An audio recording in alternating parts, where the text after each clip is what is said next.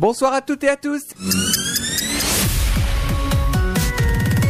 Radio Puis-Haleine. Et je laisse la main à Edwige, à, au docteur Vauduit et à nos invités. Bonsoir à tous. Euh, bonsoir euh, Nicolas et merci euh, justement de prendre beaucoup de temps pour nous donner l'antenne ici autour de la table, la salle d'interview avec le docteur Vauduit. Bonjour.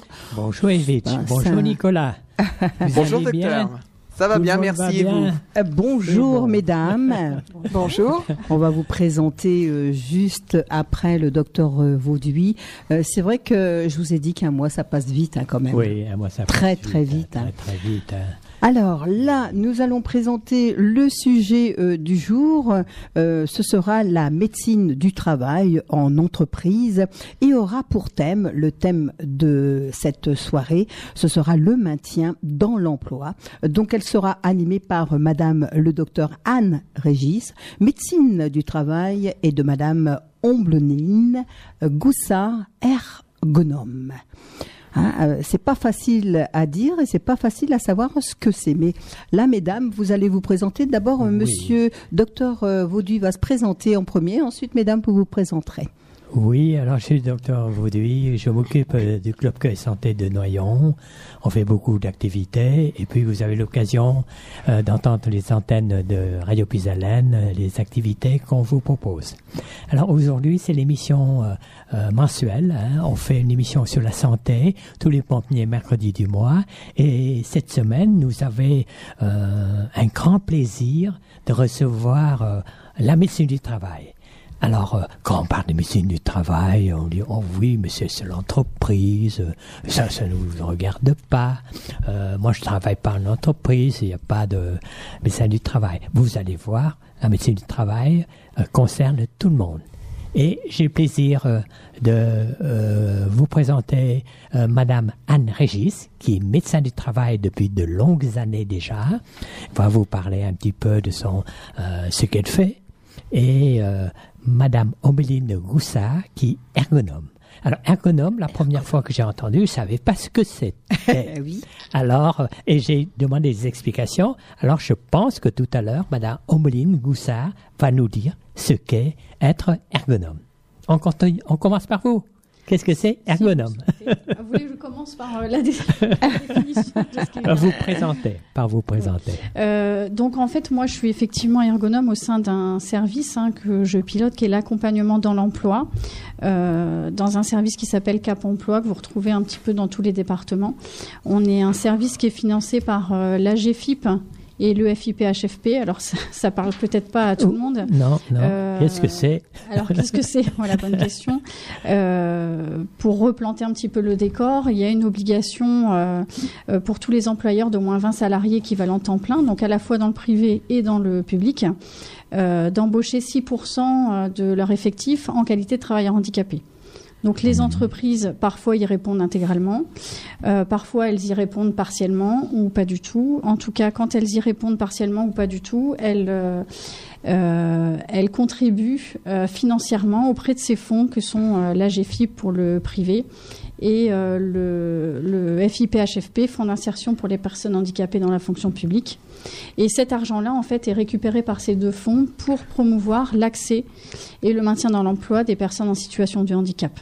Mmh. Donc ce sont euh, ces deux fonds-là qui euh, financent des services comme les nôtres pour accompagner les entreprises, les employeurs, hein, privés et publics, euh, dans la recherche de solutions pour permettre l'accès dans l'emploi des personnes en situation de handicap, mais aussi le maintien dans l'emploi. Donc c'est mmh. un vaste sujet. Mmh. Euh, là aujourd'hui, euh, l'émission est plus axée sur euh le maintien dans l'emploi, donc plus sur le public oui. salarié, mais il faut savoir que le Cap Emploi accompagne aussi des demandeurs d'emploi. Mmh. Juste pour, euh, pour l'information.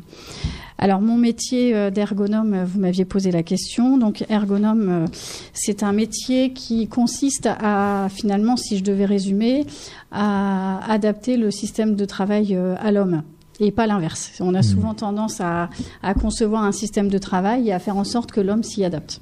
Mmh. Euh, en l'occurrence, quand on se retrouve en situation de handicap, ça peut poser euh, euh, des problèmes importants. Et donc, nous, notre métier, c'est d'essayer de comprendre le fonctionnement du système de travail et de l'adapter aux, aux, restrictions que peuvent, peuvent connaître les personnes mmh. en emploi. Mmh. Voilà, je ne sais pas si je réponds à votre question. Merci. alors, maintenant, je, je, demande au docteur euh, de présenter un petit peu, de brosser un petit peu euh, ce qu'elle fait. Merci beaucoup, en tout cas, de nous avoir invités et nous permettre d'échanger avec, euh, j'espère, des, auditeurs qui seraient intéressés par le, sujet. Alors, effectivement, je suis médecin du travail depuis bientôt une vingtaine d'années, après, après avoir exercé un petit peu la médecine générale. Alors, le rôle du médecin du travail a un rôle pivot Hein, dans le, au, titre de la législation actuelle, il y a une évolution quand même qui tend à, ce qu'on accompagne de plus en plus précocement les, les, personnes en situation de problèmes médicaux qui rendent inadéquate leur euh, leur situation au travail. Donc le, le rôle du médecin du travail donc est bien encadré par la législation et a un rôle essentiellement de prévention. Donc on est les conseillers des salariés, des employeurs. On réalise notamment donc des visites médicales euh, liées à l'aptitude ou à l'inaptitude. Euh, et je pense qu'on aura l'occasion d'aborder le rôle important de la visite de pré-reprise lorsqu'un salarié est en arrêt de travail. Nous donnons aussi globalement des informations sur les risques professionnels et les mesures de prévention euh, à mettre en œuvre, notamment aussi dans la prévention de la désinsertion professionnelle et nous avons donc des partenaires précieux euh, comme donc Cap Emploi, Ipso, la Sécurité sociale, la, donc CPAM, les médecins conseils, euh, et, notamment dans le cadre du maintien dans l'emploi et la prévention de la désinsertion professionnelle. Voilà.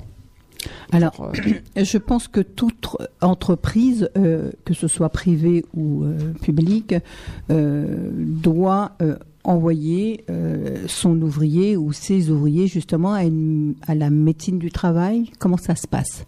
Oui, tout à fait. Donc le service de santé, euh, soit c'est un service autonome, donc l'entreprise est assez importante, un nombre de salariés suffisant, il peut y avoir un ou jusqu'à 10 euh, ou 20 médecins du travail de l'entreprise. S'appelle un service autonome. Et euh, ce que je vis actuellement, c'est un service inter-entreprise où des entreprises d'un secteur, c'est défini par la direction régionale du travail. Hein, nous sommes tutelle, euh, c'est la, c'est l'inspection du travail, hein, le ministère du travail, euh, c'est notre tutelle, euh, et donc qui définit des territoires. Donc les entreprises de ce territoire sont obligées d'adhérer à un service donné. Et effectivement, les employeurs, c'est sont à eux d'organiser les visites, c'est à eux qu'incombe de demander effectivement les visites d'embauche, les visites périodiques ou d'autres mmh. visites euh, s'il y a besoin. Le salarié a aussi le, la possibilité de demander directement des visites à sa demande, soit sur le temps de travail, soit en dehors du temps de travail. Mmh. Alors, je, je, crois que vous faites partie euh, euh d'une entreprise, une association euh, dans le, sur les travaux publics. Hein, oui, tout à fait. J'ai rejoint euh, récemment un service qui s'occupe effectivement du personnel. Euh, aux, travaux publics, donc qui font euh, voilà des travaux assez physiques. Alors c'est vrai que le, mmh. dans la vie quotidienne, euh, c'est il est fréquent d'avoir des problématiques de d'inaptitude et effectivement de restrictions qui rendent incompatible le maintien du salarié à son emploi. Alors comment ça se passe? C'est obligatoire? Les visites sont obligatoires? Tout à fait, les visites sont obligatoires. Donc ça s'appelle les visites systématiques. Bon, la médecine du travail a connu euh, depuis plusieurs années beaucoup de réformes. Euh, là, il y a eu des réformes qui ont espacé les visites hein, et aussi permis euh, l'introduction des infirmières ou des infirmiers qui font des entretiens entre deux. Ce qui fait qu'on a des visites espacées. Alors ça peut poser des soucis parce qu'il y a des personnes qui vont pas oser euh, demander à voir le médecin avant cette visite mmh. périodique. Il faut oser. Ah, il faut oser, eh tout à fait. Surtout si on a une difficulté. Hein. Mmh. Euh, donc les médecins traitants aussi ont un rôle clé. Hein. Le, le, salarié doit aller voir son médecin traitant s'il a un problème de santé, mmh. et puis nous adresser aussi le, le, salarié. Donc la visite de pré-reprise se, se situe en pivot pour le maintien dans l'emploi et anticiper les choses, prévenir l'employeur, orienter vers euh, les personnes vers Cap Emploi et anticiper les choses, voir s'il est possible d'adapter le poste ou sinon euh, reclasser en interne ou faire une reconversion avec des formations. Et là, il y a un accompagnement qui va se dérouler sur plusieurs mois. Donc euh, voilà, il faut anticiper le plus possible. Donc là, vous dites, c'est l'ouvrier qui vient vers vous. Oui, l'ouvrier, le salarié. Le euh, oui, le salarié vient vers vous. Euh, vous avez un cabinet, vous avez un, un endroit euh, où c'est que Oui, on a un service. Euh, on, a, on, a, un service. c'est un hôpital, c'est non Ah non, non, non, non, c'est un service d'une association en fait, un service interentreprise, c'est une mmh. association, loi 1901. D'accord. et donc c'est un local. On a un centre fixe et des centres mobiles. Hein, on a aussi se déplace en centre mobile. Euh, donc là, c'est les entreprises qui demandent euh, ce qu'on se déplace sur place. Alors, euh, je pense que chaque ouvrier, chaque personne qui vient vous voir ont des dossiers. Oui. Vous faites des dossiers euh, forcément euh, euh, où ils sont aptes à reprendre le travail, où ils sont aptes à, travailler. alors, c'est, ils ont des dossiers, donc c'est un suivi tous les tous les tous les mois, tous les deux mois, tous les six mois, tous les non, mais je sais pas. Alors là, alors il y a longtemps, la visite était annuelle. La visite périodique était tous les ans. Là, on l'a espacé à deux ans, euh, voire quatre ans, maximum cinq ans, en fonction des risques. Donc le législateur a hum, introduit beaucoup de changements et donc maintenant il y a effectivement des, ce que je vous disais, des espacements euh, et on a entre deux l'infirmière qui peut faire un, un relais et nous adresser les personnes en difficulté. D'accord, parce que tous les ans c'est bien, mais tous les quatre ans ça fait un peu eh loin quand même. Oui, hein. quatre ans ça fait, ça fait long, hein, oui. Mais, alors, entre deux, ça n'empêche pas que, oui, forcément, l'ouvrier, il va voir son, son médecin, oui. Euh, son médecin qui peut vous adresser. C'est là, c'est là que vous intervenez, vous, madame, ou alors euh, euh, oui, alors nous, on peut intervenir euh, effectivement à la, à la, demande du médecin du travail, euh, mais on peut aussi être euh, être sollicité par euh, n'importe quelle partie. En fait, ça peut être l'entreprise quand elle nous connaît, ça peut être aussi le salarié.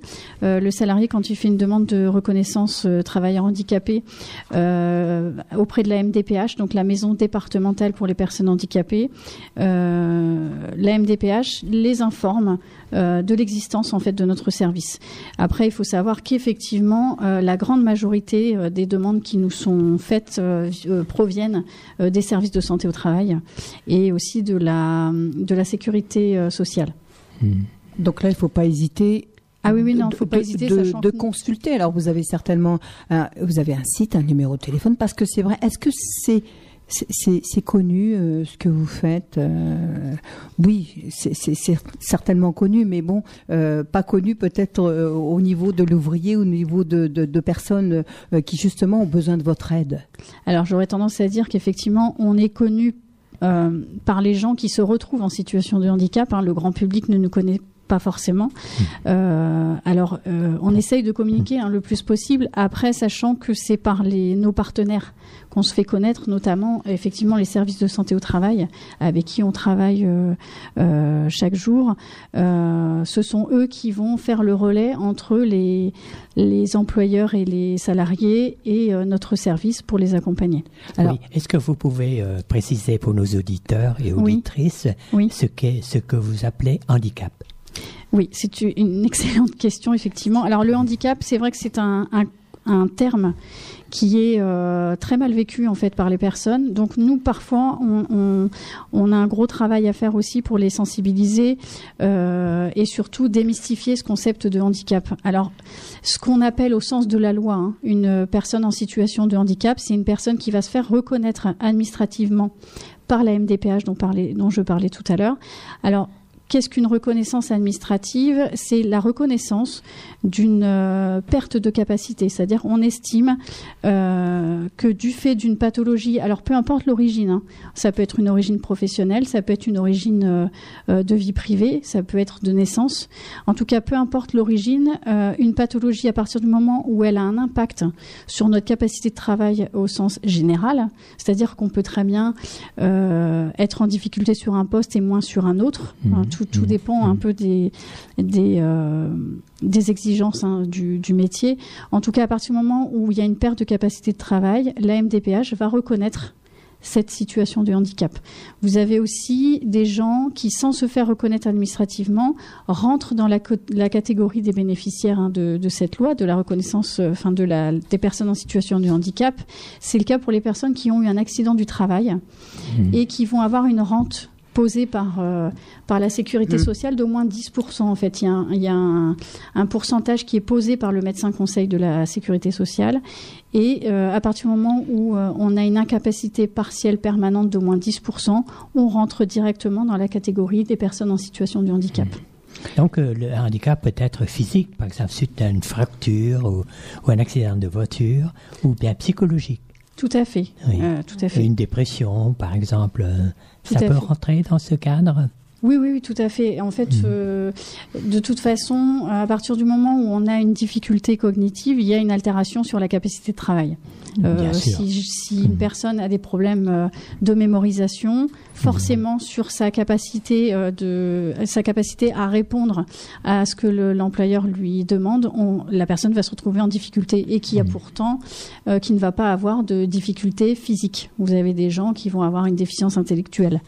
Donc les, les, personnes qui, qui ont euh, une déficience intellectuelle vont avoir besoin d'un encadrement beaucoup plus renforcé puisque ce sont des gens qui ont du mal à prendre des initiatives. Donc c'est mmh. des gens voilà qu'on va euh, encadrer plus particulièrement. Euh, les personnes en situation de handicap, il faut savoir qu'une grande partie des handicaps ne sont pas visibles. Oui. Mmh. C'est-à-dire que là, moi, je suis en train de vous parler. Je mmh. peux très bien être en situation de handicap sans que vous vous en rendiez compte. Je peux avoir une déficience auditive. Bien sûr. Euh, c'est pas écrit sur notre front. Oui, Alors oui. là d'où vient le rôle du médecin parce que oui. si si la personne elle arrive chez vous, c'est parce que c'est le médecin qui l'a envoyé chez vous. Le médecin voit déjà la personne justement qui a des problèmes, comme vous dites, des problèmes oui. auditifs, mmh. des problèmes de dos, des problèmes de que ça soit des problèmes qui ne se voient pas, mais le médecin est là pour lui déceler euh, tous ces problèmes et ensuite là, à partir de là, il envoie la personne chez vous. Tout à oui. fait. C'est vrai que le, le, le, rôle est important euh, d'évaluer, d'évaluer ah oui. euh, quand est-ce qu'il faut faire une déclaration MDPH. Euh, souvent, bah, c'est pas évident. Euh, le salarié, il, il, est en situation de voilà, de faiblesse et il faut l'accompagner. Qu'est-ce que vous appelez NDPH Ça veut dire? M NDPH, c'est quoi? Alors, Maison départementale des personnes handicapées. Et donc l'adresse est située à Beauvais. D'accord. Le siège est à Beauvais. Euh, donc effectivement aussi euh, pour pour euh, les personnes en, en situation de, de, troubles mentaux, euh, euh, perte de mémoire, euh, troubles cognitifs. J'ai eu l'occasion d'accompagner des personnes en, en, situation de difficulté qui avaient été traumatisées. Par exemple, vous avez été, vous avez reçu, euh, voilà, hein, oui. traumatisme oui. crânien et mmh. donc avec des séquelles. euh, et les personnes se rendent pas forcément compte l'état dans lequel elles sont. Donc c'est là où il y a le rôle important aussi de l'employeur qui va informer le médecin du travail d'un problème en disant docteur faut voir le salarié ça ne va pas euh, et aussi euh, dans le maintien dans l'emploi le rôle de l'employeur est important hein, euh, et, et l'accompagnement aussi des collègues hein, puisque mmh. si, si on peut maintenir des salariés à leur emploi, c'est quand même bien. Mais on aménage. À ce moment-là, oui. on aménage les tâches, on aménage les horaires. Et là, franchement, j'ai eu des cas où c'était bien parce que les, les, salariés ont pu rester euh, en poste et en confiance. Alors, comme vous dites, vous aménagez, c'est-à-dire vous vous déplacez sur place ah, oui. euh, oui. Euh, à, à l'entreprise. Oui. Et là, vous... Alors, lorsque la personne euh, fait son dossier ou est déjà reconnue, et voilà, on prend rendez-vous avec l'employeur, le salarié est présent, l'ergonome de Cap Emploi est là, et effectivement, on, discute de la situation, quels sont les problèmes, comment on peut euh, maintenir le, le, salarié au poste. Soit on adapte le poste, soit on fait un reclassement avec des aménagements aussi. Hein, Alors, euh, le reclassement dans l'entreprise Oui, ou... c'est ah, d'abord ce qu'on recherche, effectivement, le maintien dans l'emploi de l'entreprise. D'accord. Et, et, et c'est essentiel, c'est en rend compte, puisque le, souvent l'employeur le, se rend pas forcément compte de la situation du salarié, et, et on peut trouver des solutions ensemble. Et si il euh, n'y a pas de poste qui est adapté justement à cette personne? Alors à ce moment-là, on fait euh, des bilans, on peut faire un bilan de compétences, euh, axé avec des formations euh, adaptées, et effectivement, l'inaptitude sera prononcée et la personne sera reclassée à l'extérieur de l'entreprise. D'accord. Donc, alors, comme vous dites, à l'extérieur de l'entreprise, c'est-à-dire euh, dans une autre. euh, Oui, c'est-à-dire qu'en fait, vous allez avoir un accompagnement que fait aussi le Cap Emploi euh, vers la reconversion professionnelle. Il y a un travail qui est fait auprès de la, du salarié qui va se retrouver en inaptitude et qui va, à un moment donné, devoir faire un travail de deuil. Vous avez des gens, ça Mm. fait 40 ans qu'ils font la même chose. Et du jour, au- enfin, alors pas du jour au lendemain, parce que quand même, il y a un travail qui est fait, mais à un moment donné, il va falloir qu'ils se, qu'ils, se- qu'ils se mettent en tête que euh, ils vont plus pouvoir euh, exercer ce métier, qu'il va falloir travailler sur un métier nouveau. Et donc on les accompagne, hein, on a des conseillers chez nous qui travaillent la reconversion professionnelle. euh, c'est vrai que ça va être dur parce que, comme vous dites, si ça fait 40 ans qu'il a Oui. travaillé Ouais. dans, dans, dans ça, et bah oui, il va, va falloir euh, comment faire autre chose. euh, c'est arrivé. Est-ce que c'est euh, oui, c'est arrivé? Ah oui, oui, oui, ah oui, ça c'est arrivé. oui, oui, ah tout à fait. Ah oui, oui. Là, chez nous, hein, je parle de l'Oise, hein, euh, Oui, nous avons une conseillère qui accompagne 100 personnes actuellement. D'accord. 100 personnes qui sont euh, dans, dans des situations de, de reconversion. Ah, c'est bien, c'est bien ce que vous faites parce que c'est vrai comme ça, l'ouvrier n'est pas tout seul. Je veux dire, la personne qui a justement euh, l'handicap, Oui, euh, oui. comme vous dites, hein, c'est vrai que ça peut être, ça peut être n'importe quoi. Ça peut, alors, c'est pareil, tout ça selon le, le, le travail que l'ouvrier fait. Tout à fait. hein, parce On que- évalue toujours la situation euh, Voilà. personnelle du salarié par rapport au travail qu'il doit faire. Oui. Pour vous donner quelques chiffres euh, concernant les, les, les résultats d'accompagnement euh, dans l'emploi, Oui. euh, pour les chiffres à fin novembre euh, 2018. Donc il y a eu donc pour la structure Ipso Cap Emploi de Beauvais 424 personnes accompagnées, 272 employeurs accompagnés, 281 personnes maintenues dans l'emploi. Donc il y a quand même des résultats oui. et 48 accompagnements à l'évolution ou à la transition professionnelle finalisés. Hmm. C'est bien, c'est énorme, hein, je veux dire par là. C'est pas rien. Oui, c'est vrai que bon, euh, en, en- en fin de compte, ça vaut le coup de se battre et puis de vous connaître euh, parce que beaucoup de personnes ne connaissent pas ce que vous faites et, et ça c'est bien de, de justement euh, vous vous aider, vous accompagner l'ouvrier. Ou le, le patient, non, je dirais l'ouvrier. C'est plus ouvrier puisque vous êtes plus dans le, euh, dans le, on va dire dans le, dans, dans les entreprises. Vous travaillez Mhm. beaucoup avec les entreprises. Ou alors Oui. peut-être euh, ailleurs aussi, je veux dire. par Ah, là. mais il y a des personnes qui ont des situations de handicap aussi, qui sont des postes administratifs, où on Voilà. va aménager euh, Mhm. le poste, euh, Mhm. des personnes malvoyantes. Oui. Hein, Il y a des personnes, de- des, des pathologies de la vue qui évoluent, et là, on a des, du matériel qui va grossir, des loupes, euh, voilà, c'est... Ah oui, Ah ouais, on fait des choses très Ah oui très bien. Ah ouais, ouais. Alors, mesdames, ce que je vous propose, oui, docteur Vaudy, une petite pause musicale, petite pause. justement, pour respirer un petit peu, deux petites musiques, et puis ensuite Oui. on revient. Et, eh ben on va écouter tout de suite David Hallyday avec Eternal suivi de Mylène Farmer avec des larmes. Merci de votre bon, bah, fidélité voilà. et très bonne, euh, très bonne soirée à tous sur Radio Puisalène.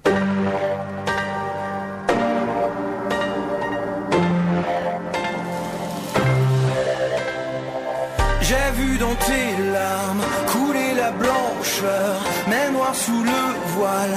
Je cherche encore ton cœur, j'ai lu ton visage. Le vague, le mépris n'est pas l'état sauvage avec lequel j'ai appris. Tu peux m'empêcher de poser ma main sur son corps blessé. J'ai tout le temps de savoir enfin qu'on peut tout casser ou tout effacer pour tuer ceux qui s'aiment. Faudrait déchirer le ciel.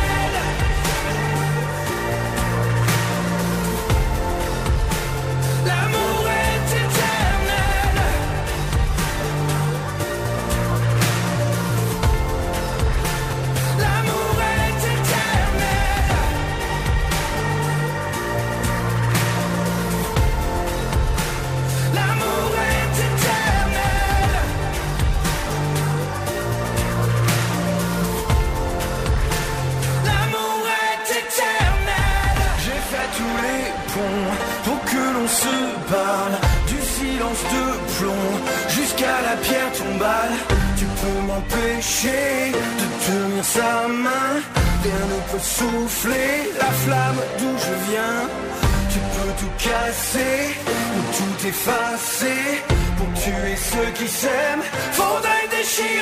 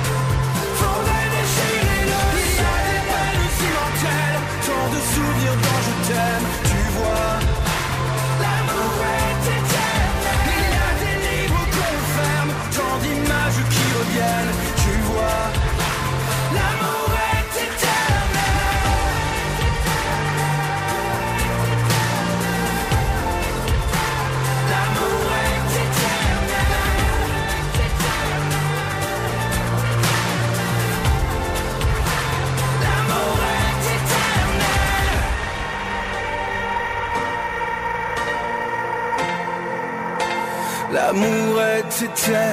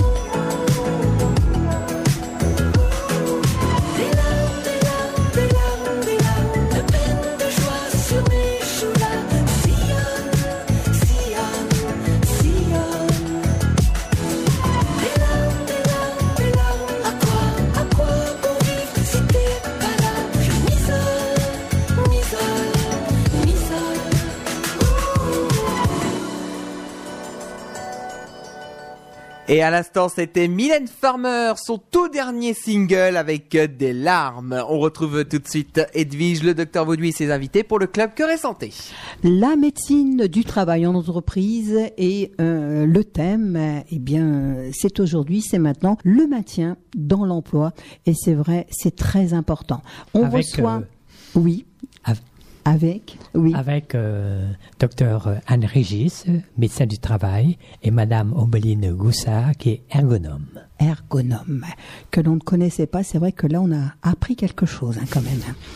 Alors, mesdames, je vous laisse la parole. C'est vrai qu'on était euh, en train de parler hors antenne. Euh, vous êtes, euh, vous êtes toutes les deux les bienveillantes de, de- des ouvriers pour leur santé. Ça, c'est très, très important quand même hein, à le savoir. hein. Mais il suffit aussi de faire le premier pas, d'aller vous voir. Hein, ou alors, euh, comme vous dit, euh, je suis handicapé, on va pas se déclarer handicapé, mais si on a quand même euh, mal au dos, hein, la vue qui baisse, et puis bah, autre chose qui fait partie et qui diminue aussi bah, les facultés du travail de l'ouvrier, là vous intervenez et c'est important aussi. Alors, comme vous dites, c'est vrai que vous ne pouvez pas aller à, il faut que l'ouvrier soit d'accord et puis aussi euh, l'organisme aussi soit d'accord. Je veux Oui. dire, euh, Alors c'est vrai que la première personne à, à convaincre, c'est effectivement le, le salarié. Euh, mais bon, on y arrive. Le, le but, c'est effectivement de s'intéresser aux capacités. hein, aux capacités du salarié, on va on va pas se polariser sur le handicap, oui, on va exploiter les capacités, les mettre en valeur. C'est ça. C'est le bilan de compétences, c'est l'orientation vers une formation adaptée, réaliste. Euh, donc souvent, je revois le salarié une fois qu'il a fait son bilan de compétences. On fait le point sur son projet. Il y a des salariés que j'ai pas besoin d'accompagner, qui ont un réel projet. Euh, voilà. Donc nous, on est là simplement pour guider les salariés. hein. C'est ça, il faut Oui. avoir un projet. Oui, il y en a qui ont des projets euh, tout à fait réalistes, et puis il y en a d'autres qui sont un petit peu perdus. Donc on, on est là. Ombeline euh, Goussard est là pour euh, effectivement euh, orienter. Alors Ah, comme vous dites, Alors c'est c'est c'est le cas d'une personne euh, euh, en quelque sorte euh, qui accepte euh, votre intervention. Mais supposons que par euh, méconnaissance de son handicap, ou bien il veut cacher son handicap, son handicap de peur d'être reclassé, licencié. Euh, quelles vont sont les actions euh, que ce soit l'employeur ou bien la médecine du travail peut exercer sur cette personne. Vous avez des moyens ou pas du tout? Les moyens, c'est effectivement la, consultation. Il y a certains employeurs qui informent euh, des difficultés euh, qu'a un salarié euh, au poste. voilà, donc je suis amenée effectivement à rencontrer les, salariés dans cette dans ce cadre-là. Donc il y a aussi des salariés qui, au bout d'un moment, bah, se rendent bien compte que bah, peuvent plus. Donc voilà, donc le médecin traitant aussi peut faire un, un courrier motivé et à ce moment-là, on va travailler sur euh, sur le maintien dans l'emploi et essayer de de rester toujours motivé. En fait, Euh, c'est important. Hein On est là pour encadrer et guider les gens. On n'est pas là pour faire les choses à leur place, mais on est là pour les aider. Oui, mais les, les gens ne savent pas. Voilà. Donc euh, on- n'est pas tout seul. hein. Il y, y a quand même des, des partenaires. euh, on n'a pas tout cité, mais je, je pense que peut-être. euh, vous pouvez les citer les partenaires, oui, justement, voilà, y a qui. même, euh, Euh, alors moi j'ai un j'ai effectivement un exemple concret. Je ne sais pas si ça peut aider à, à parler, mais euh, euh, je suis intervenue une fois donc à la demande de- d'une infirmière dans une entreprise. Il y avait un service autonome euh, qui revient vers nous. Alors ça peut être aussi le cas d'une assistante sociale. C'est-à-dire qu'une personne quand elle est en arrêt pendant longtemps, elle a une mise à disposition du service social de la Sécu puisqu'il y a un risque de désinsertion professionnelle. À partir du moment où on est en arrêt maladie, deux mois, trois mois, quatre mois, plus on s'éloigne de la reprise et plus les personnes sont en difficulté et, ont du mal à envisager une reprise. Euh, donc ce sont euh, effectivement des partenaires qui vont euh, alerter le médecin du travail, qui peuvent aussi nous, contacter. Donc là, l'exemple que je voulais donner, en fait, c'est une infirmière en entreprise qui, qui nous a sollicité pour une salariée qui n'était pas encore reconnue. Qui ne voulait pas parler de son handicap. D'ailleurs, elle ne, le nommait même pas comme, euh, handicap. Euh, elle était comptable, enfin elle l'est toujours hein, d'ailleurs, euh, comptable dans une grosse entreprise avec une déficience visuelle, donc qui ne se voit pas. C'est-à-dire qu'elle n'avait pas de vision centrale. Donc vous imaginez en fait qu'elle est devant un, devant un écran sur un tableau Excel. Elle voit le début de la ligne, elle a rien du tout au milieu et elle voit une fin. Alors deux difficultés. La première, c'est qu'elle va compenser en faisant des mouvements de tête pour essayer de, de justement avoir une vision globale de la ligne. Et la deuxième difficulté, c'est qu'elle se mettait en faute professionnelle. Puisque euh, bah, on peut pas toujours compenser, en fait, ça marche pas toujours. Elle a, elle a eu mis beaucoup de temps avant de vouloir en parler parce qu'elle avait peur de perdre son emploi. Alors par méconnaissance, hein, c'est une dame qui était suivie quand même par un médecin euh, spécialiste hein, euh, privé. Euh, et elle avait une méconnaissance de la compensation en fait, c'est-à-dire qu'elle ne savait pas qu'on pouvait euh, euh, techniquement compenser cette déficience euh, visuelle. Et elle, elle partait du principe que ne pouvant pas euh, compenser euh, cette déficience-là, il fallait soit qu'elle le compense d'elle-même, soit il fallait qu'elle change de métier. Et alors, vous Donc, êtes intervenu Voilà, donc l'infirmière m'a demandé d'intervenir euh, pour la sensibiliser parce que nous, en fait, on, on de, de par notre euh, expérience euh, depuis depuis plusieurs années, on connaît les techniques de compensation et euh, c'était une façon aussi de la rencontrer, de lui expliquer que ce qui lui arrive, ça, ça arrive à d'autres personnes euh, et qu'il existe des moyens de compensation extraordinaires hein, euh, qui permettent en fait aux personnes de euh, de pouvoir travailler comme une personne qui voit tout à fait normalement. Euh, exemple un peu euh, parlant, enfin très parlant, euh, je suis déjà intervenue pour un salarié aveugle qui travaille sur écran. Alors c'est assez surprenant, mais en fait les informations visuelles étaient transformées en informations Braille auditives ou euh, tactiles par la plage braille. Ah Et donc c'est une personne qui avait euh, toutes les informations de l'écran qui sont visuelles, qui étaient transformées en, en d'autres signaux en fait.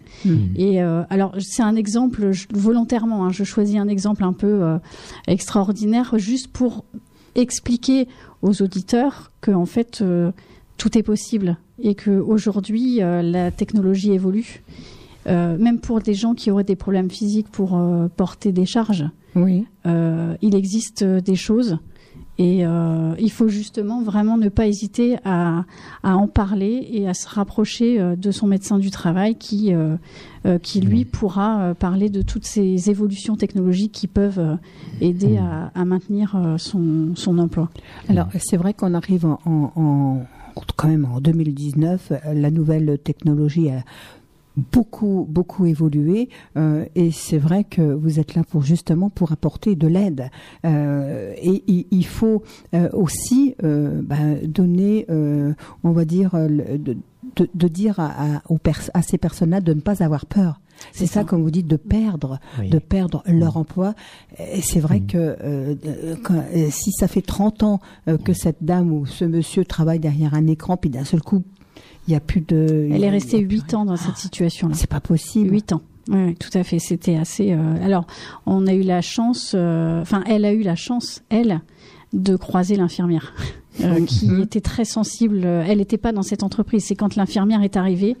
Elle a tout de suite vu qu'il y avait un, un souci et elle a, elle a mis des mois, hein, même avant que moi-même j'intervienne. C'est-à-dire qu'elle n'a pas voulu brusquer les choses. Oui. Euh, le, le- le sujet, c'est pas non plus dès qu'on on, on voit que quelqu'un est en difficulté, on envoie l'artillerie lourde. Hein, c'est Oui. pas non plus euh, voilà. Chacun fait avancer la personne euh, euh, avec euh, les moyens, en, en tenant euh, compte de du besoin qu'elle a en temps pour euh, pour accepter la situation. Comme vous dites, c'est ça, c'est un petit peu, c'est, il faut prendre le temps, le temps, mais euh, il, et il faut faire voir que vous êtes là, non pas pour, euh, pour justement, euh, euh, la, la, la- enfin, je veux dire, la remplacer, mais justement pour pouvoir l'aider. C'est ça qui est important. Alors, à signaler aux auditeurs aussi que votre prestation, elle est gratuite, elle n'est pas payante. hein. Tout à fait, tout à fait. Vous faites bien de le préciser. Oui. Euh, étant euh, financé par les fonds dont je parlais tout à l'heure, euh, l'AGFIP et le FIP-HFP, nous intervenons gratuitement euh, pour tous les employeurs privés et publics, peu importe la taille, peu importe le statut de la personne. hein, on travaille aussi chez des indépendants. Euh, vraiment, on, on- on intervient euh, euh, pour, pour tout le monde. Et même euh, chez les particuliers, par exemple, une femme de ménage. euh, Alors pour les, les personnes qui sont en situation de travail. Oui, Voilà. oui. Oui, oui, tout à fait. Une femme a- de ménage qui va euh, travailler chez un particulier en CESU, les chèques emploi-service, est Oui. éligible effectivement à, notre intervention. Tout Mhm. à fait. C'est ça. Tout à Donc, fait. pratiquement tout le monde. C'est ça. tout à fait. Il Alors, faut pas être, euh, faut pas avoir un travail au noir, quoi. Ah non, là, on va avoir du mal à intervenir. C'est- vrai qu'on arrive quand même en, en- en année 2019 et c'est vrai qu'il y a plein de choses qui se fait pour euh, pour soulager pour soulager euh, aussi bien euh, l'entreprise aussi parce que bon euh, c'est vrai Mhm. que euh, lorsque nous avons une- un ouvrier euh, qui justement peut pas assumer euh, des tâches au travail ça met peut-être l'entreprise en difficulté aussi et puis euh, ben, l'ouvrier non plus euh, n'ose pas donc euh, c'est un suivi en fin de compte hein. un suivi c'est c'est de l'écoute aussi euh, par rapport euh, à l'ouvrier euh, le- l'entreprise l'ouvrier et puis euh, vous qui êtes là justement pour euh, pour pour aider vous, vous êtes là pour aider hein, aider l'entreprise ça c'est très important hein. et l'ouvrier Oui, c'est-à-dire Oui. qu'on aide effectivement aussi l'entreprise. Ah oui. Euh, Il y a des entreprises qui ont une réelle volonté de garder leurs salariés et je dirais même des entreprises qui ne sont même pas assujetties à l'obligation d'emploi. C'est-à-dire Mhm. que vous avez des employeurs de moins de 20 salariés qui n'ont pas cette obligation. Ils pourraient se dire Mhm. euh, je vais pas euh, je vais pas me casser la tête euh, à, à essayer de maintenir cette personne-là puisque j'ai pas cette obligation-là et ce sont vraiment les entreprises qui sont volontaires mais qui parfois se sentent seules. Euh, et, et donc, euh, effectivement, le médecin du travail est vraiment un, un- un partenaire privilégié euh, pour l'entreprise et pour le salarié. De toute façon, tout le monde est gagnant. hein. C'est-à-dire que le salarié ne perd pas son emploi, mais l'entreprise ne perd pas non plus la compétence. compétence. C'est-à dire C'est que ça. Une personne Et qui est en situation de handicap, c'est aussi une personne compétente. Et Oui. Et il faut pas l'oublier quoi. Euh, c'est ce qu'on dit souvent aussi aux salariés hein, qui sont qui sont très inquiets en se disant mais qu'est-ce que je vais devenir si je le si j'annonce que je suis en situation de handicap, euh, ils ont l'impression d'être un poids en Mm. fait pour l'entreprise et ils en oublient, ils se déprécient beaucoup. C'est-à-dire qu'ils en oublient la force qu'ils sont aussi pour l'entreprise. C'est une force pour l'entreprise, un ouvrier. C'est-à-dire que sans l'ouvrier, euh, ben, le travail n'est pas effectué. Quoi. Et, et c'est vrai, et vous seul est capable justement, euh, venant d'une- de, de, de l'extérieur, de venir à l'entreprise et puis de, de, de voir un petit peu euh, ben, comment la, la personne travaille et euh, justement le poste que vous allez pouvoir euh, adapter pour euh, cette personne. Ou alors, euh, tout à l'heure, vous, vous, vous disiez, euh, ben, euh, s'il n'y a pas de poste euh, pour, pour la personne, euh, de le replacer euh, à l'extérieur. Alors, euh, co- comment, que ça, comment ça se passe si, par exemple, la personne a travaillé en boulangerie et puis, euh, ben, même 30 ans, enfin bon, on va pas dire 30 ans, 25 ans, elle a encore 5 ans à faire, euh, vous lui trouvez un comment un, euh, un patron boulanger ou alors vous la remettez ailleurs? Je euh, ça parce que c'est assez facile enfin c'est assez difficile à à, à, à refaire euh, dire si elle a fait 25 ans en boulangerie on va pas la mettre je sais pas en usine. Alors, alors le, le gros, je dirais le, le gros travail en- à faire en premier, c'est l'acceptation de la situation. Ça prend du temps en fait. Parfois, on, on- on va même nous, ça nous est déjà arrivé d'être en échec parce qu'on allait trop vite. C'est-à-dire qu'on on met notre cap de sauveur en disant je vais vous trouver un projet. On fait pas forcément attention euh, euh, d'avoir l'adhésion de la personne. La personne se sentant perdue, elle se dit bah oui, je vais faire ce qu'on me dit.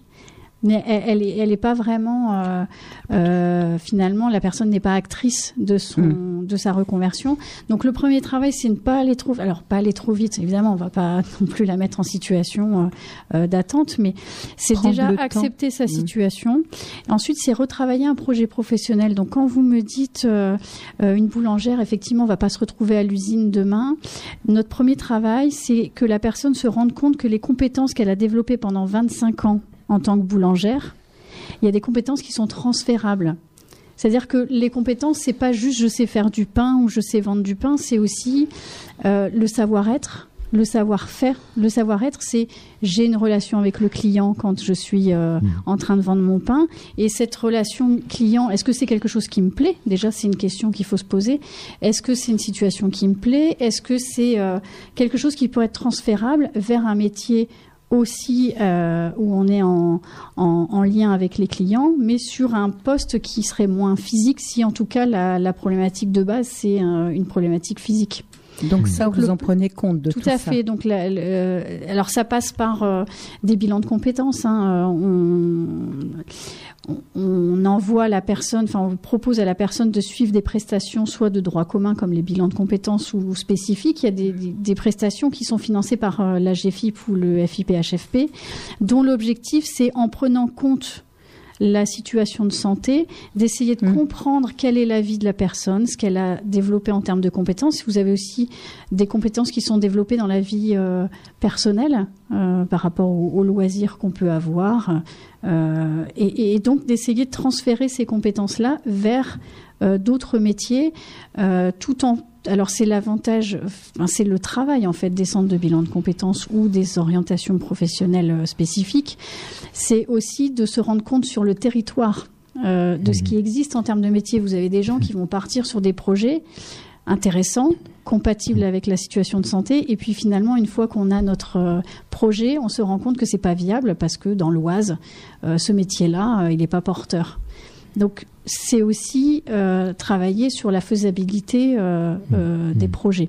Donc, c'est comme ça qu'on accompagne les gens. Déjà, on travaille sur le deuil, on essaye de voir ce qui existe en termes de compétences qui a été développé, on voit ce qui est transférable et on voit ce qui existe sur le territoire.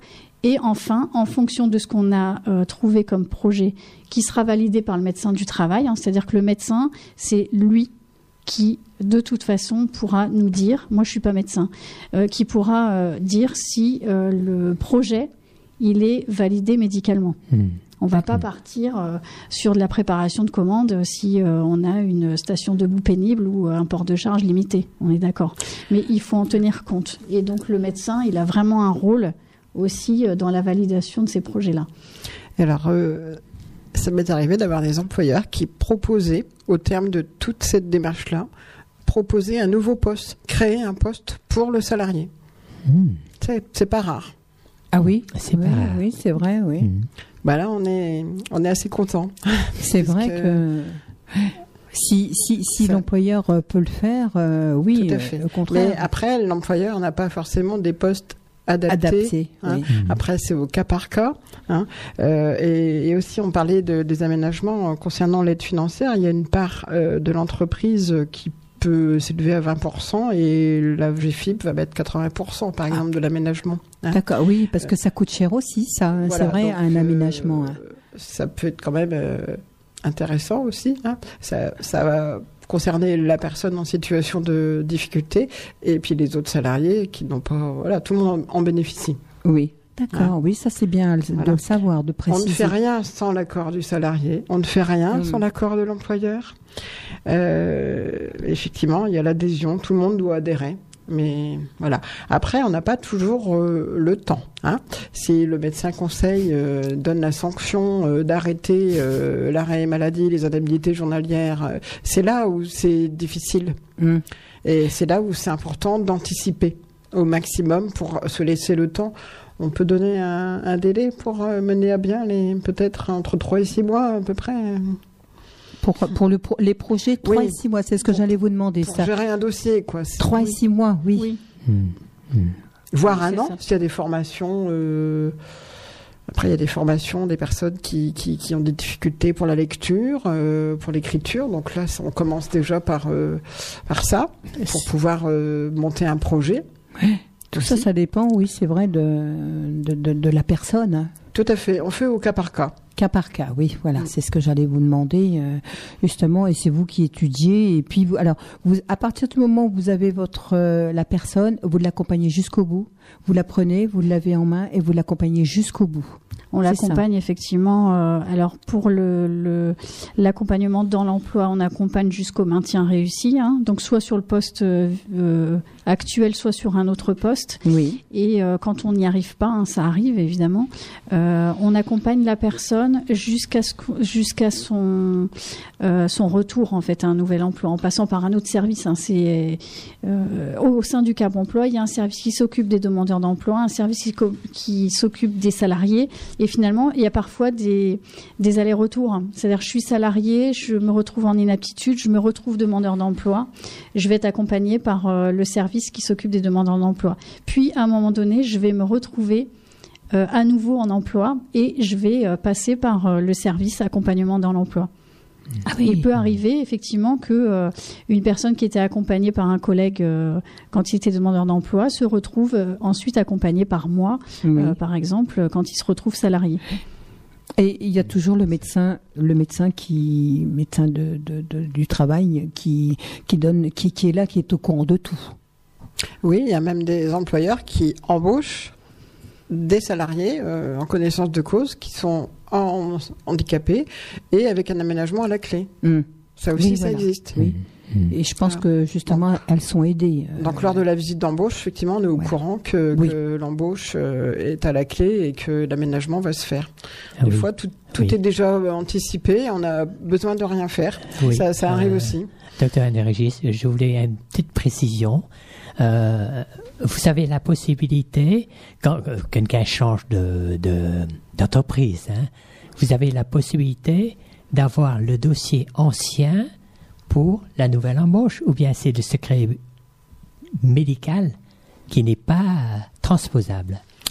Alors on ne fait rien Comment sans l'accord euh, du salarié. C'est le salarié qui autorise la transmission euh, bah, des éléments importants. Tout, tout n'est pas euh, D'accord. tout le tout le dossier n'est pas transmissible en, Oh. intégralité. On donne Oui. les- ce qui est utile pour le suivi, puisqu'effectivement Oui, le dossier de médecin du travail est un dossier médico-légal. C'est une preuve euh, de traçabilité des expositions Médico-légal. professionnelles, euh, Oui. des, des pathologies qui peuvent euh, en découler. Donc on a un rôle de déclaration aussi de maladies Mmh, professionnelles. professionnel. On a un rôle de veille euh, sanitaire. Euh, La médecine du travail est intégrée à la santé publique Oui. Mhm. aussi. Bien sûr. Alors, Oui. tout, tout à l'heure. euh, euh, vous pouvez faire seulement avec l'accord Oui. de la personne.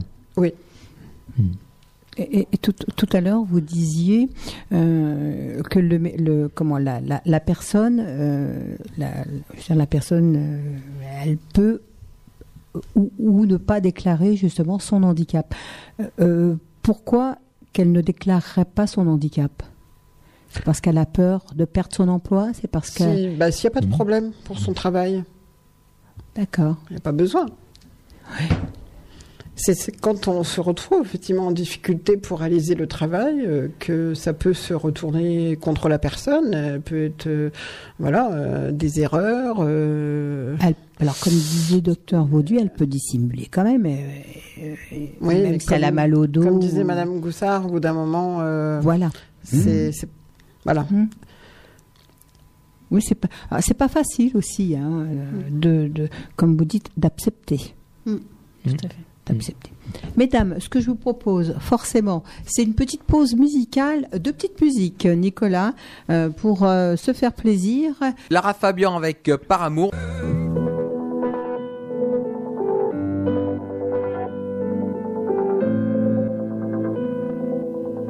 Avant de t'ouvrir la porte, te laisser partir.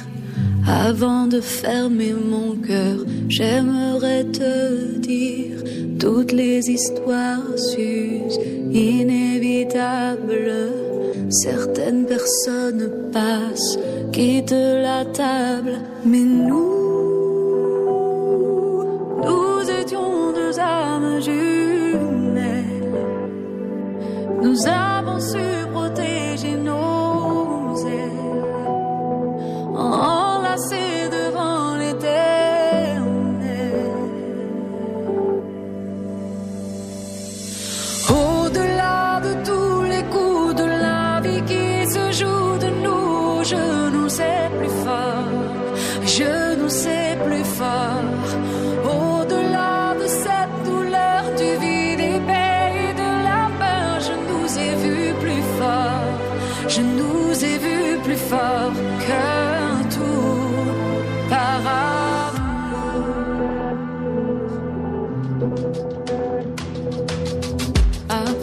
Triste réveil,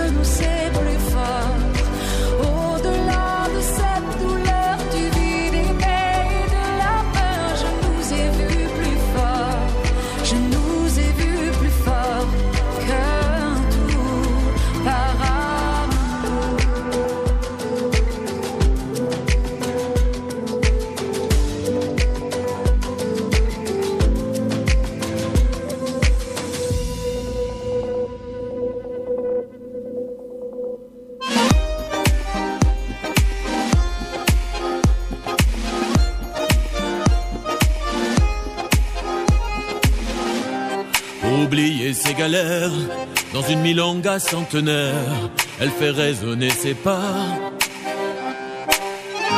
et tourner sa robe légère.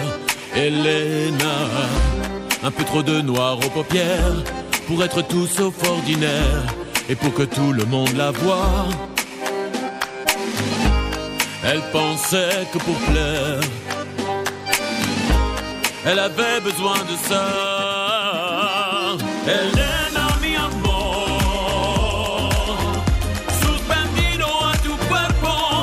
deseo más que todo.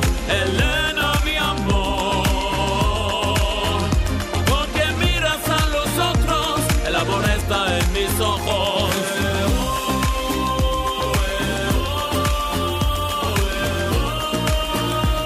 El amor está en mis ojos.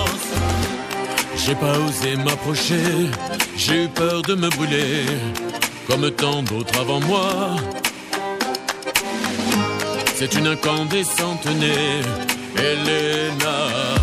Mais ça fait trop longtemps déjà que je reviens la voir danser tous les premiers samedis du mois. Je ferais bien de me lever. Pourtant je reste planté là.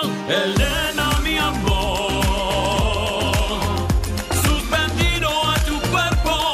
deseo más que todo.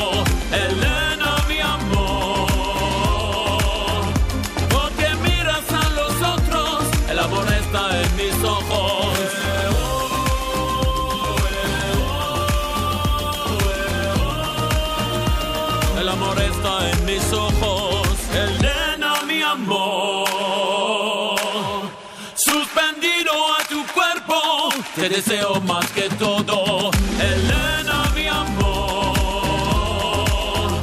Porque miras a los otros, el amor está en mis ojos.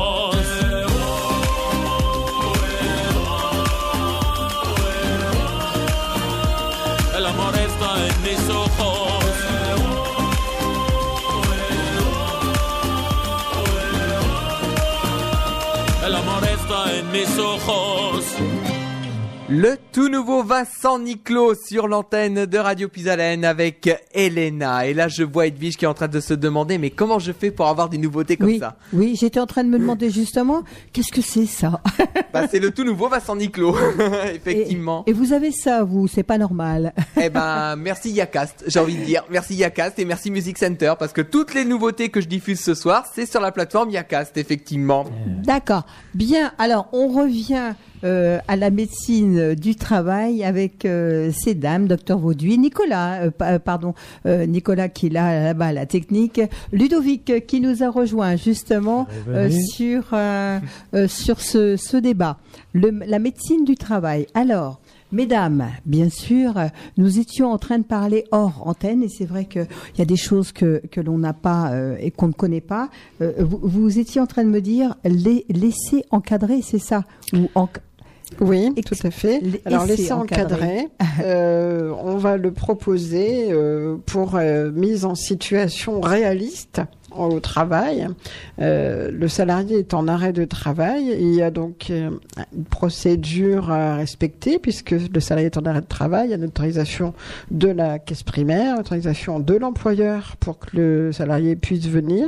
Alors ça se fait entre un et trois jours. Et je vais passer la parole à Euh, donc Euh, effectivement, c'est c'est un outil euh, du euh, de la de la CEPAM. Euh, L'objectif, c'est quoi? C'est de lever des incertitudes. En fait, Euh, parfois, on se retrouve. On expliquait tout à l'heure des situations. Alors, on pourrait parler de situations simples, mais pas forcément. Euh, mais en tout cas, parfois, on est amené euh, à accompagner des gens qui sont en arrêt de travail, et on va avoir du mal lors du rendez-vous avec l'employeur, le médecin, le salarié et donc quelqu'un de, Cap Emploi, à, finalement pouvoir se dire où on va. C'est-à-dire qu'il y a, beaucoup d'incertitudes. Le salarié va dire mais moi je suis en arrêt depuis six mois. Honnêtement, je ne sais pas vous dire si je me sens capable de reprendre. Le médecin euh, peut aussi dire voilà j'ai des éléments médicaux, mais j'ai quand même je me pose des questions sur euh, la faisabilité d'une reprise. Et puis nous euh, Cap Emploi, hein, donc euh, moi qui suis ergonome, je peux me poser la question. De ce qu'est le métier déjà et comme Mhm. la personne est en arrêt je la vois pas travailler donc moi j'ai besoin d'avoir des éléments euh, sur son contenu de travail sur les postures euh, euh, les gestes euh, enfin voilà tout ce qui détermine son activité pour pouvoir répondre à l'employeur sur la faisabilité d'une reprise Alors là, vous avez déjà le dossier de la de la personne. Déjà, vous l'avez en oui main. on connaît ses restrictions Voilà. Oui, on connaît ces restrictions. Mais alors, une restriction, je ne peux pas porter plus de 2 kilos. Mhm. Il y a je porte 2 kilos 10 fois dans la journée ou je porte 2 kilos 100 fois dans la Mhm. journée. Euh, et dans quelles conditions, dans quelle posture. Voilà. Si j'ai les bras tendus, c'est pas du tout le même, euh, la même contrainte que si je l'ai le long du corps. Tout dépend de comment la situation est aménagée. Et, et, et donc, quand une personne est en arrêt de travail, euh, on se retrouve un petit peu sur des incertitudes et on a un, un super outil qui qui vient de la CPM qui nous permet en fait de tester la personne pendant son arrêt de travail. Euh, et, et- et cette personne-là, elle est couverte en fait par la sécurité sociale, Mhm. c'est-à-dire que c'est pas du travail dissimulé. hein. La personne est en arrêt, donc elle n'est pas censée travailler. Euh, elle est couverte par la Sécu s'il arrive quelque chose. Alors c'est jamais arrivé hein, depuis. Oui. Si les gens peuvent, se posent la question, euh, depuis que ce dispositif existe, il n'y a jamais eu de souci. C'est laissé bien encadré et on ne fait pas faire n'importe quoi à la personne. Ah, Alors, com- com- Oui. comment que ça se passe? Vous dites en, en réel, c'est-à-dire parce que euh, la personne, elle a été remplacée forcément par une autre personne, elle prend la place de la personne? Alors non, justement, elle est en sureffectif, c'est-à-dire que la personne qui est en arrêt, elle est remplacée. On fait venir la personne en arrêt en sureffectif. On lui demande pas de reprendre la productivité. On lui demande pas d'être productive. On Mm. lui demande, euh, euh, en binôme avec la personne qui la remplace, d'essayer des choses. D'accord. Donc, par rapport au contenu, alors on, on peut essayer sur le poste initial, hein, mais on peut Mm. aussi essayer sur d'autres postes. hein. Je vous dis, euh, comme on, l'est- on essaye de lever des incertitudes, on va, on va tester. On ne sait pas vraiment où on va. Donc parfois, on peut demander un test sur trois jours parce qu'il y a plusieurs postes à tester. Parfois, on doit tester aussi euh, l'endurance de la personne. Parce qu'on va essayer un poste pendant une demi-journée, on va se dire super, ça marche. Et puis finalement, euh, à la reprise, euh, au bout de deux jours, la personne elle se dit mais j'en peux plus. C'est-à-dire qu'une demi-journée j'y arrivais, mais deux jours j'y arrive pas quoi. Donc on peut aller jusqu'à trois jours. Vraiment, c'est un outil qui est un peu euh, qui, nous permet vraiment de, faire un diagnostic. Donc la personne, elle est aussi rassurée parce qu'au moment où on lui fait essayer le poste. Elle, on lui demande pas d'être productive, on lui demande pas de- d'aller euh, super vite. Elle est euh, quand elle est en arrêt depuis six mois ou un an, euh, bah, elle connaît pas forcément les process, les process évoluent. Donc Mhm, on a un vrai, binôme avec euh, avec la personne et donc nous, moi je, ça me permet de voir comment la personne se positionne, comment elle travaille, quel est le contenu. Le, je peux rendre un, un rapport au, au médecin du travail en expliquant voilà le contenu du travail c'est ça, ce que j'ai observé c'est ça, les contraintes posées par le salarié c'était bah ça j'arrive à le faire, ça j'y arrive pas, j'aurais besoin de ça. Moi ça me permet de voir aussi est-ce qu'il y a des aménagements possibles. Parfois le médecin euh, peut être présent sur une partie ou tout de laisser encadrer. C'est ce que j'allais vous demander. Vous êtes, Oui, le médecin vous êtes euh, accompagné d'autres personnes avec vous? On peut avoir, euh, alors on peut avoir un fournisseur euh, si on doit faire essayer du matériel. Laisser encadrer, c'est aussi l'occasion d'essayer des choses. D'accord. Euh, on peut être accompagné par euh, le médecin du travail ou par un IPRP du service de santé s'il y en a un. Ça peut être une infirmière.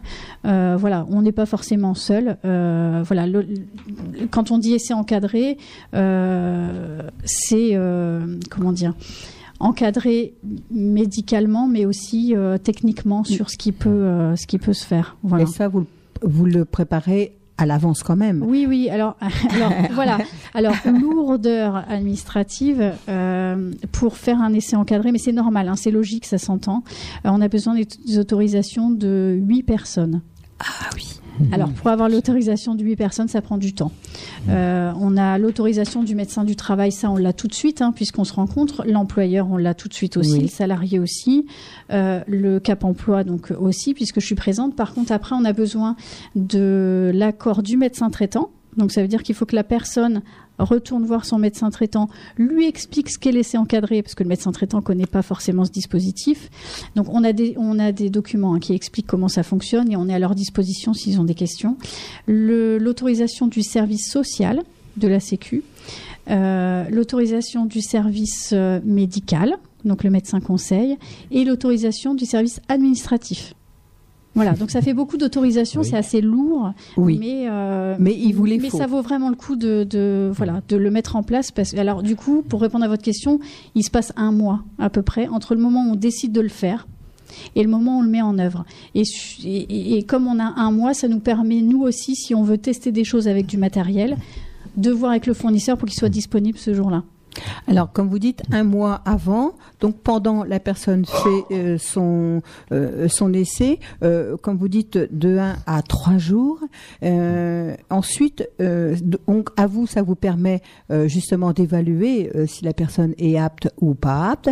Euh, qui décide euh, à la fin, qui a le dernier mot, qui dit euh, vous êtes apte à reprendre ou alors euh, non, vous n'êtes pas apte. elle a levé la main c'est le médecin du travail Et oui, c'est le médecin du travail qui, qui a la lourde charge de mettre apte ou inapte. Alors, même si vous n'êtes pas présente euh, au, à l'encadrement là, c'est par rapport aux, aux- aux personnes qui vous ont Pour donné. les quelques essais encadrés que j'ai faits, je me suis fait un devoir d'être présente. D'accord. Ah, oui. Et, et ça permet aussi de d'être vraiment en situation réaliste et l'employeur aussi peut trouver des solutions. C'est mieux qu'autour d'une table. C'est tout le monde est acteur. Oui. Mm. Et j'aime beaucoup euh, quand je peux le faire. C'est vrai que c'est pas on le fait pas non plus tous les cinq minutes, mais Mm. c'est j'aime bien cet outil. D'accord. Ouais. Donc apte, elle reprend son travail Oui. et pas apte. Ou aménagement. euh, Aménagement, voilà. On voilà. valide les aménagements, Oui. on, on- on valide tout ça quoi, le, au, au terme de l'essai encadré.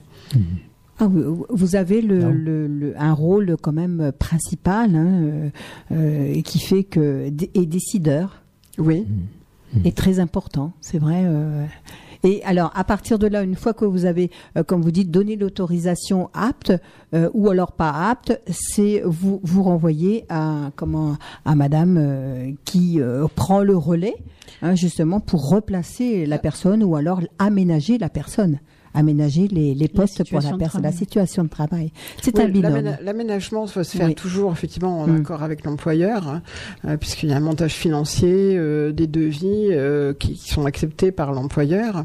Euh, après, effectivement, l'inaptitude au poste, c'est c'est l'ultime décision. Si on n'a pas trouvé de solution euh, de reclassement, de reconversion, d'aménagement, il y a des il y a des cas où c'est pas possible. Hein, c'est- donc là, effectivement, on met une aptitude. Donc le, le- notre rôle, il est d'anticiper, effectivement, pour éviter que la personne se retrouve inapte et puis bah au revoir monsieur, au revoir madame, bon Ah oui. courage. Ah oui. On essaie d'anticiper pour que une fois qu'ils n'ont plus l'interlocuteur euh, euh, médecin qui travaille dans l'entreprise, ils soient accompagnés hein, aussi. Avoir le suivi, oui, c'est très important Moi, aussi. je- hein. je suis quasiment, euh, je fais quasiment systématiquement une déclaration en cap emploi. Je le propose aux salariés que je mets inapte. Mm. Soit on a pu travailler en amont, soit euh, ils peuvent euh, le faire euh, une fois qu'ils sont sortis de l'entreprise. D'accord. Comme ça, ils sont jamais seuls. Bah, c'est ce qu'il faut et c'est très important Tout aussi hein, parce que l'ouvrier euh, a travaillé quand même hein, et puis bon euh, là C'est- sûr c'est une coupure hein, quand même. Il y a des situations de, de pathologie qui sont euh, euh, évolutives. Euh, donc, quand on met un, un salarié inapte, euh, il est au pire de son état de santé. Oui. Si ça s'améliore, souvent on peut estimer une amélioration. euh, voilà, à ce moment-là, il a le choix de, de retrouver, de rechercher des solutions pour euh, retourner dans l'emploi. il y a, il y a Ouais. beaucoup de réponses euh, inaptes ou, ou aptes dans votre Bah, écoutez, pour le service euh, auquel je suis, on a mis 150, à peu près 150 salariés inaptes l'année dernière pour quatre médecins. Moi, j'en ai mis 26. Hmm. Pour Et un là, avec- effectif de 3400 salariés à peu près, euh, j'ai mis... Non. D'accord. Et là, vous, avec votre euh, euh, votre méthode, vous, au moins vous êtes sûr? On est sûr de rien, mais on accompagne au maximum pour éviter la désinsertion. C'est Oui, surtout ça qui est important. C'est ça et- qui est, qui est essentiel. Voilà. Les insertions. On va se marquer une petite pause musicale. On revient en musique. Eff- effectivement, et ben on va écouter euh, le tout nouveau euh, Jennifer et Slimane euh, avec les choses simples. À tout de suite.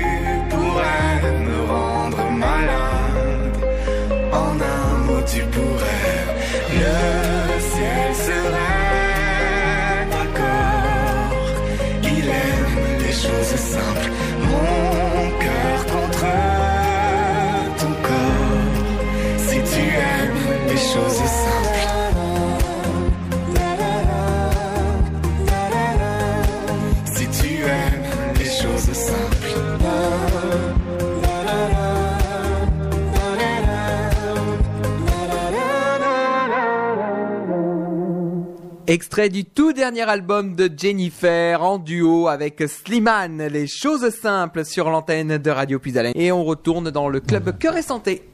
Voilà une, une émission qui se termine justement, qui touche à sa avant, fin. peut-être euh, pour les prothèses euh, Oui, auditives. oui, oui. là. Mhm.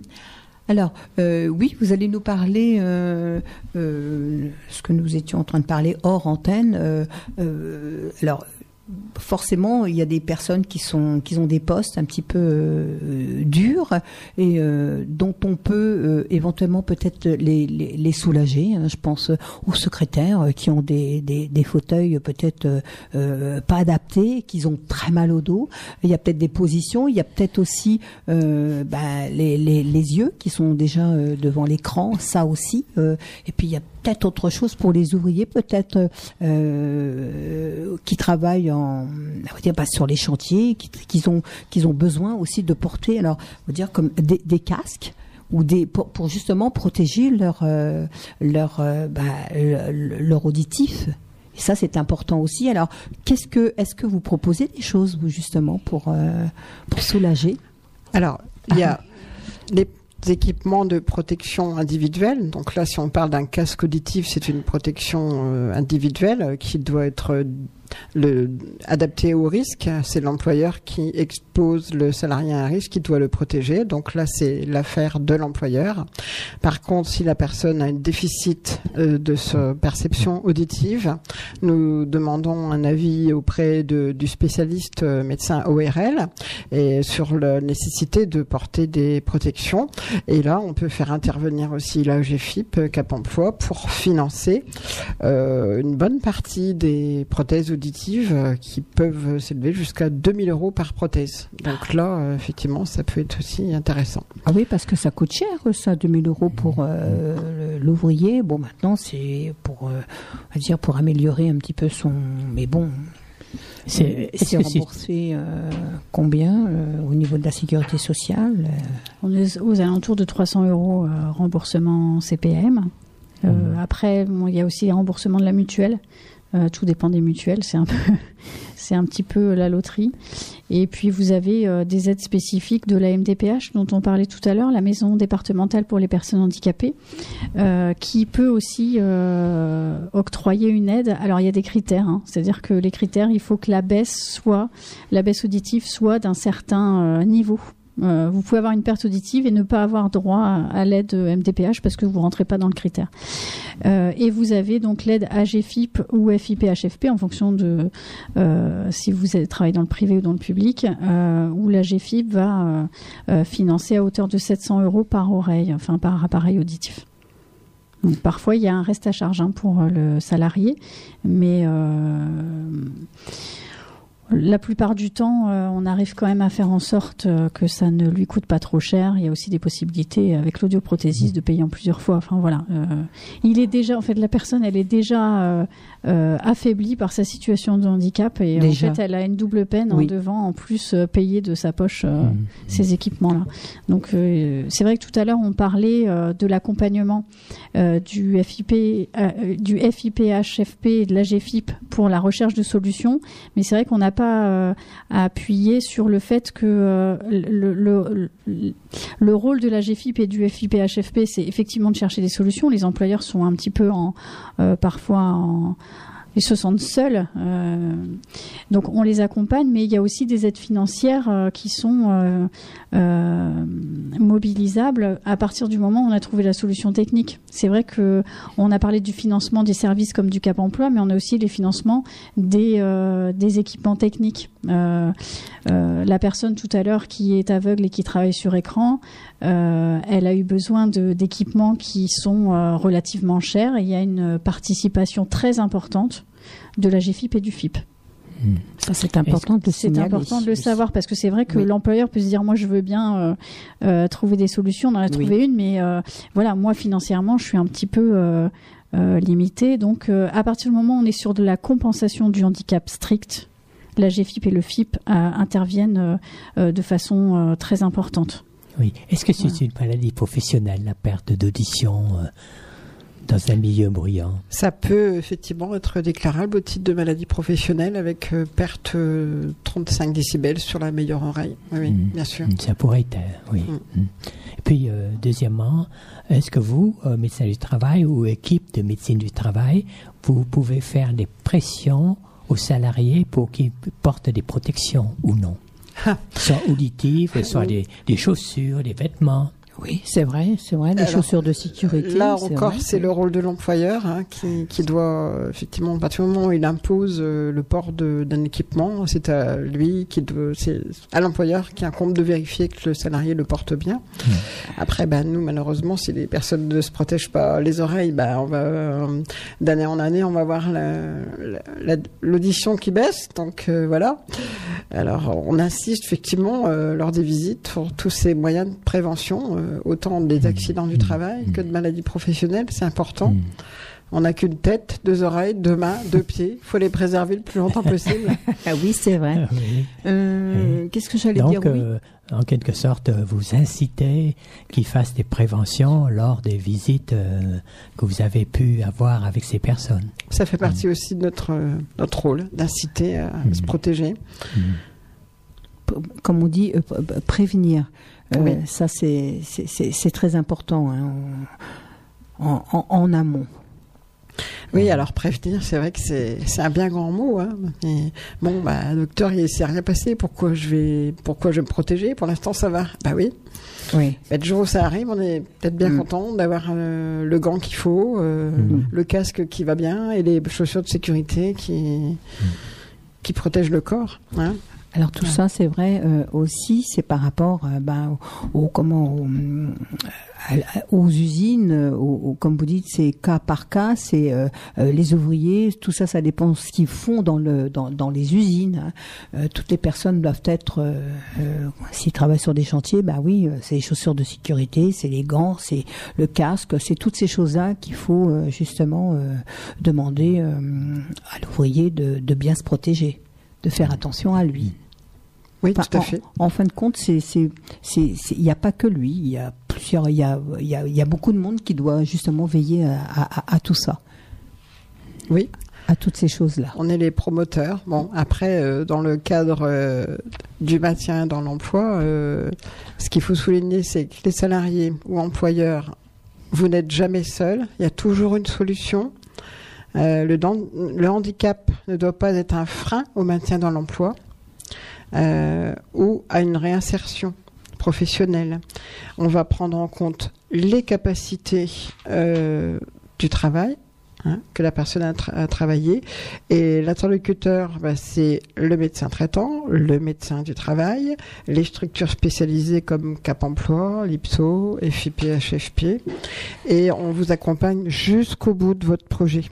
C'est important ça aussi. Voilà. Ne pas avoir peur euh, justement euh, pour euh, pour votre protection. La médecine de travail, elle est là. Oui. Je vous laisse la parole.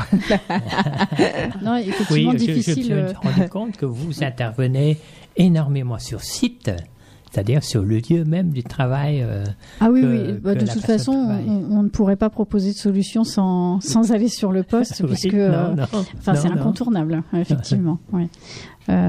Après, pour résumer, j'aurais tendance à dire euh, tout, tout, tout est possible. Euh, il, il faut, c'est- faut pas avoir, euh, faut pas avoir peur. Et j'aurais tendance à dire, euh, si un jour on pouvait travailler sur une autre définition ou un autre terme que le handicap, je pense que ça évoluerait aussi. C'est un vrai problème pour nous. euh, ce... Le, le mot Le handicap, handicap Ah oui. égale fauteuil roulant. Il faut savoir que c'est 1%. C'est cela. Les fauteuils Ah oui. roulants représentent 1% des, euh, des gens qu'on accompagne. Donc, euh, Ben, et, et c'est bien parce qu'ils sont là aussi, hein, ils existent, Oui, ils ont le droit d'exister, justement. hein. Et ça, c'est très important. Vous avez un beau rôle là, d'accompagner tout le monde, de pas faire de différence, c'est Tout le monde. C'est très important. Merci. Merci mesdames. merci à vous. Merci Merci beaucoup. beaucoup. Merci à vous mesdames. Merci euh, Ludo hein, qui était là, qui est venu nous, nous rejoindre.